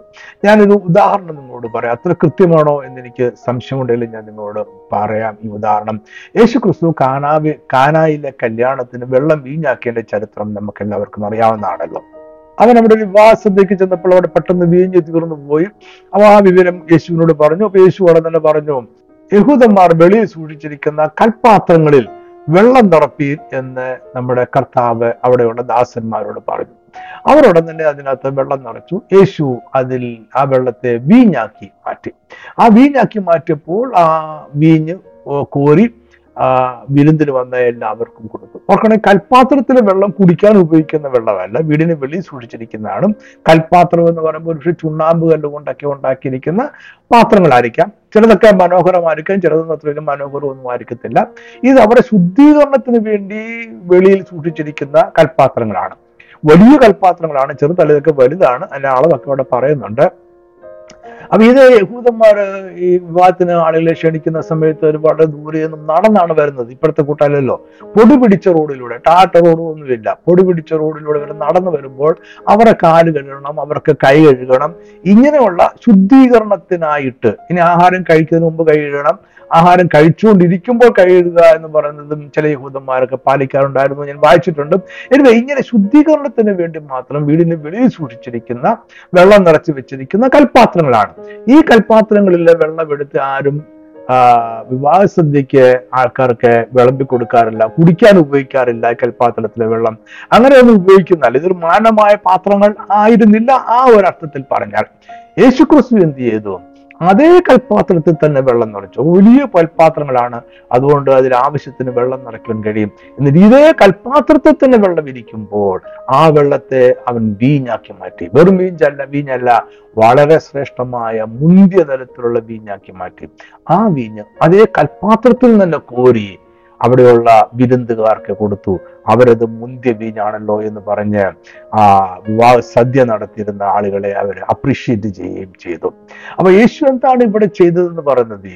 യേശു ഈ കൽപാത്രത്തെ മാനപാത്രമാക്കി മാറ്റി. ഈ കൽപാത്രം വീടിന് വെളിയിലായത് യേശു പറഞ്ഞിട്ടല്ല. യേശു പറഞ്ഞതുകൊണ്ടല്ല ഇത് വെളിയിലായി പോയത് യേശു പറഞ്ഞതുകൊണ്ടല്ല അത്രയും നാളും അത് മാനിക്കപ്പെടാത്ത പാത്രങ്ങളായിട്ട് വെളിയിൽ കിടന്നത്. യേശു പറഞ്ഞതുകൊണ്ടല്ല അതിലുള്ള വെള്ളം ആരും കുടിക്കാതിരുന്നത്. യേശു അങ്ങനെ ഒന്നും പറഞ്ഞിട്ടില്ല. അത് വീടിന് വെളിയിലായി പോയതോ അത് അത്രത്തോളം മാന്യമല്ലാത്ത ആവശ്യങ്ങൾക്കായിട്ട് ഉപയോഗിക്കപ്പെട്ടതോ ഒന്നും യേശു പറഞ്ഞിട്ടല്ല. യേശു അതിനകത്ത് ഇതിന് യാതൊരു പങ്കുമില്ല. എന്നാൽ യേശു ഒരു കാര്യം ചെയ്തു. അവൻ അതിലെ വെള്ളത്തെ വീഞ്ഞാക്കി മാറ്റിയപ്പോൾ ആ വെള്ളവും ആ കൽപാത്രം തന്നെയും മാനിക്കപ്പെടുന്ന ശുദ്ധിയുള്ള പാത്രങ്ങളായിട്ട് മാറി. അതിലെ വെള്ളം വീഞ്ഞായി മാറിയപ്പോൾ ആ വീഞ്ഞ് കുടിക്കുവാൻ കഴിയുന്നതായിട്ട് മാറി അതിന് മാന്യത ഉണ്ടാകുവാൻ ഇടയായി. ഇതാണ് ദൈവത്തിന്റെ തെരഞ്ഞെടുപ്പിനാൽ സംഭവിച്ചിട്ടുള്ളത്. അപ്പൊ ആരെയും ദൈവം ശിക്ഷയ്ക്കായിട്ട് നിയമിച്ചിട്ടില്ല മുൻ നിയമിച്ചിട്ടില്ല എന്ന് മാത്രമല്ല നമ്മുടെ രക്ഷ എങ്ങനെ സംഭവിച്ചു? ഇതിനെക്കുറിച്ചാണ് നമ്മൾ ചിന്തിക്കുന്നത്. നമ്മുടെ രക്ഷയുടെ ശ്രേഷ്ഠത എന്താണ്? എല്ലാവരും ശിക്ഷാവിധിക്ക് വിധേയരായിരുന്നു. ആരും ഒരുത്തിനു പോലുമില്ല. എല്ലാവരും ശിക്ഷാവിധിക്ക് വിധേയരായിരുന്നു. റോമർ മൂന്നിന്റെ ഇരുപത്തി മൂന്ന് നമ്മൾ വായിച്ചല്ലോ ഒരു വ്യത്യാസവുമില്ല. എല്ലാവരും പാപം ചെയ്ത് ദൈവ തേജസ് തീർന്നു എങ്ങനെ പാപം ചെയ്തു? എങ്ങനെയാണ് ദൈവ തേജസ് നഷ്ടപ്പെട്ടത്? അത് മറ്റൊരു വിഷയമായതുകൊണ്ടാണ് ഞാൻ ഇവിടെ അതിന് വിശീലിക്കാതെ പോയത്. എല്ലാവരും പാപം ചെയ്ത് ദൈവ തേജസ് ഇല്ലാത്തവരായി തീർന്നു നമ്മൾ ഒരിക്കലും തന്നെ രക്ഷയ്ക്ക് യോഗ്യരായിരുന്നില്ല. നമ്മുടെ പ്രവൃത്തി കൊണ്ട് നമ്മൾ രക്ഷിക്കപ്പെട്ടതല്ല. നമ്മുടെ അയൽക്കാരനും നമ്മുടെ ചില ബന്ധുക്കളും നമ്മുടെ ചില സ്നേഹിതരും അവരെ പോലെ തന്നെ ഒരുപക്ഷെ അവരെക്കാട്ടിലും അയോഗ്യരായിരുന്നു കാണും നമ്മളെ. പക്ഷെ ലോകസ്ഥാപനത്തിന് മുമ്പേ കർത്താവ് നമ്മളെ തിരഞ്ഞെടുത്തു. അല്ലെങ്കിൽ പിതാവായ ദൈവം യേശു ക്രിസ്തുവിൽ നമ്മളെ തിരഞ്ഞെടുത്തു. എന്നിട്ട് നമ്മളെ രക്ഷിക്കുവാൻ അവൻ ചെയ്തെന്താണ് അവൻ തെരഞ്ഞെടുത്ത് നമ്മളെ രക്ഷിച്ചു. അനേകരിൽ നിന്നും നമ്മളെ തെരഞ്ഞെടുത്തു. അവൻ നമ്മളെ അന്വേഷിച്ച് കണ്ടെത്തി തെരഞ്ഞെടുത്തു. ഇവിടെ ഒരു പെസഹ നടന്നു. എന്താണ് ഇവിടുത്തെ പുതിയമത്തിലെ പെസഹ എന്ന് പറയുന്നത്? ചിലരെ കടന്നുപോയി. അപ്പൊ പഴയ നിയമത്തിൽ എന്താ സംഭവിച്ചത്? ഒന്നുകൂടെ ഞാൻ നിങ്ങളെ ഓർപ്പിക്കട്ടെ. പഴയ നിയമത്തിൽ സംഹാരകനാണ് വന്നത്. അവൻ രക്ഷിക്കപ്പെടേണ്ടവരെ കടന്നുപോയി തിരഞ്ഞെടുക്കപ്പെടാത്തവരെ സംഹരിച്ചു. പുതിയമത്തിൽ രക്ഷകനാണ് വന്നിരിക്കുന്നത്. അവൻ നേരെ തിരിച്ചാണ് പ്രവർത്തിച്ചത്. അവൻ തിരഞ്ഞെടുക്കപ്പെടാത്തവരെ രക്ഷിക്കപ്പെടുവാൻ യോഗ്യതയില്ലാത്തവരെ മുന്നീവനം പ്രാപിക്കാത്തവരെ തെരഞ്ഞെടുപ്പില്ലാത്തവരെ കടന്നുപോയി നമ്മളിലേക്ക് വന്നു. അങ്ങനെ നമ്മളെ അവൻ തെരഞ്ഞെടുത്ത് രക്ഷിച്ചു. അങ്ങനെ രക്ഷിക്കപ്പെടുവാൻ നമുക്ക് ദൈവകൃപ ലഭിച്ചു. അങ്ങനെ രക്ഷിക്കപ്പെടുവാൻ ദൈവകൃപയാൽ വിശ്വാസം നമുക്ക് ലഭിച്ചു. കർത്താവ് സകലതും നമുക്ക് അനുകൂലമായിട്ട് ക്രമീകരിച്ചു തന്നു. അങ്ങനെ ക്രമീകരിച്ചു തന്ന ദൈവാത്മാവിന്റെ വലിയ പ്രവൃത്തിയാൽ നമുക്ക് രക്ഷിക്കപ്പെടുവാൻ കഴിഞ്ഞു. കർത്താവിനെ നമ്മുടെ സ്വന്തം രക്ഷിതാവായി സ്വീകരിക്കുവാനും രക്ഷിക്കപ്പെടുവാനും കഴിഞ്ഞു. ഒരു പെസഹ നമ്മുടെ ജീവിതത്തിൽ സംഭവിച്ചതുകൊണ്ടാണ്. അനേകരെ കടന്ന് ഈ രക്ഷ നമ്മളിലേക്ക് വന്നുകൊണ്ടാണ്. നമുക്ക് രക്ഷിക്കപ്പെടുവാൻ കഴിഞ്ഞത്. ഞാൻ ഈ സന്ദേശം ഇവിടെ അവസാനിപ്പിക്കട്ടെ. ഈ ചെറിയ വളരെ ലളിതമായ പഠനം നിങ്ങൾക്ക് അനുഗ്രഹമായിരുന്നു എന്ന് ഞാൻ വിശ്വസിക്കുന്നു. കർത്താവ് നിങ്ങളെ സമൃദ്ധമായിട്ട് അനുഗ്രഹിക്കട്ടെ. ആമേൻ.